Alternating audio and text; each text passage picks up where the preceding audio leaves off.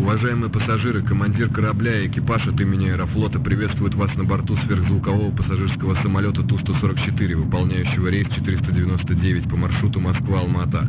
Полет будет происходить на высоте 17 тысяч метров со средней скоростью 2300 км в час.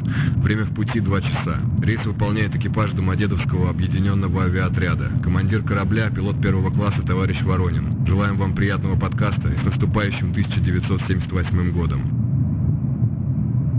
Я имел единственную близкую встречу с Андреем Николаевичем Туполевым, с дедом Туполевым, отцом советской авиации. Это для вас он дед, для нас уже прадед. Да. да. Вот так вот, близкую, как с вами сейчас. Каким образом это случилось?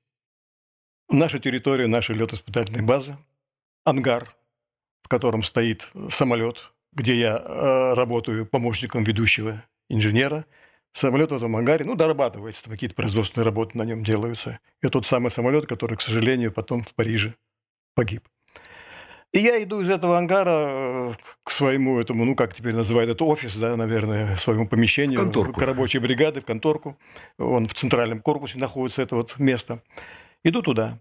Подхожу к торцу этого нашего длинного центра... главного корпуса – а в торце этого корпуса был сделан лифт на второй этаж специально для Андрея Николаевича, потому что он в последние годы очень плохо ходил, он был очень слаб, за ним все время носили стульчик, и подниматься ему по лестнице на второй этаж было очень трудно. Вот для него сделали этот лифт в комнату, которая была его комнатой отдыха.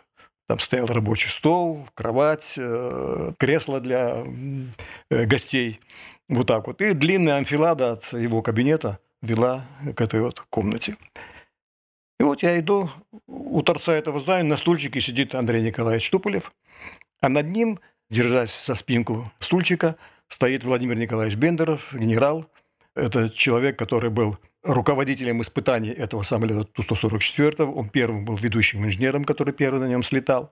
Вот. Вообще удивительная личность, уникальная совершенно. Заслуженная. Тоже погиб он в Париже в катастрофе. Вот стоит Бендеров Владимир Николаевич. Он руководил нашей это вот, испытательной бригадой. Ну и что-то говорит деду. Ну, я, проходя мимо, сказал так громко «Здравствуйте, ну, я воспитанный человек, должен поздороваться». Хотя на меня, по-моему, никто внимания не обратил. Прошел дальше и иду вдоль здания к серединной части, где начинается, где вход и лестница наверх, где мой э, находится рабочее место мое.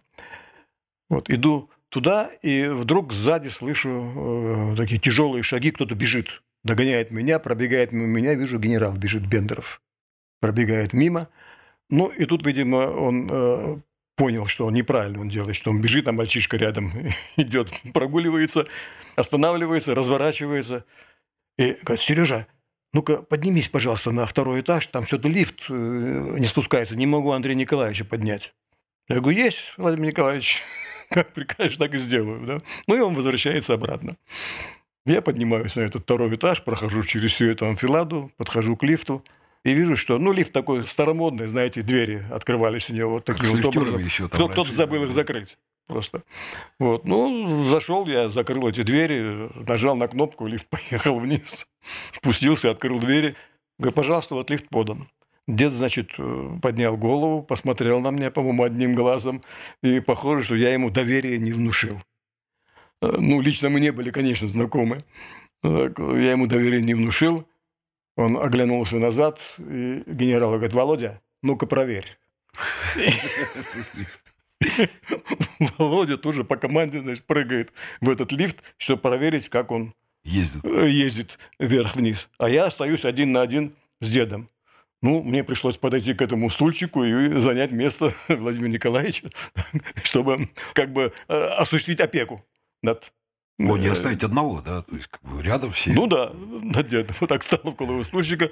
Но, правда, молча мы провели это время, ничего не сказал. Генерал съездил наверх, спустился вниз, открыл двери. Говорит, все, Андрей Николаевич, все в порядке. Ну, поехали. Мы его вдвоем взяли под руки с двух сторон, завели в этот лифт, и они уже уехали без меня. Вот такая была встреча. Интересно. Андрей Николаевич уважали?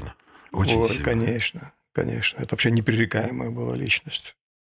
Ну, просто Ну. вы же знаете, да, как вот история коверкует, когда история говорит, да, они там с Илюшиным, они там с Яковлевым, они там между собой там туда-сюда. Хотя вот а, я читал книгу Яковлева «Цель жизни» называется, такая Да. хоро- большая, толстая. Да. Я нигде не увидел, я не думаю, что там была какая-то цензура в этой книге, что, М. но по рассказам Яковлева они совершенно, ну, они были конкуренты, естественно, но они не были врагами никогда. Да, причем Яковлев тоже интересная личность, он своего не, не упустил бы никогда. Такая властная личность очень. Вот, тем более он тут хорошо от Андрея Николаевича Да, он э, всегда. отзывался, писал. Да. «Цель жизни» – это та книга, с которой я начал свою любовь к авиации. А я продолжил. Вот, она вот в 50-е как раз вот появилась, эта книга. А я был школьником. Были рассказы авиаконструктора, Да, да, были да. потом вот «Цель жизни», потом Галай пошел со своими книжками. Маргалай, да. Да, вот с этого я все заболел этим делом. Ну, у всех вирус один и тот же, да, небо.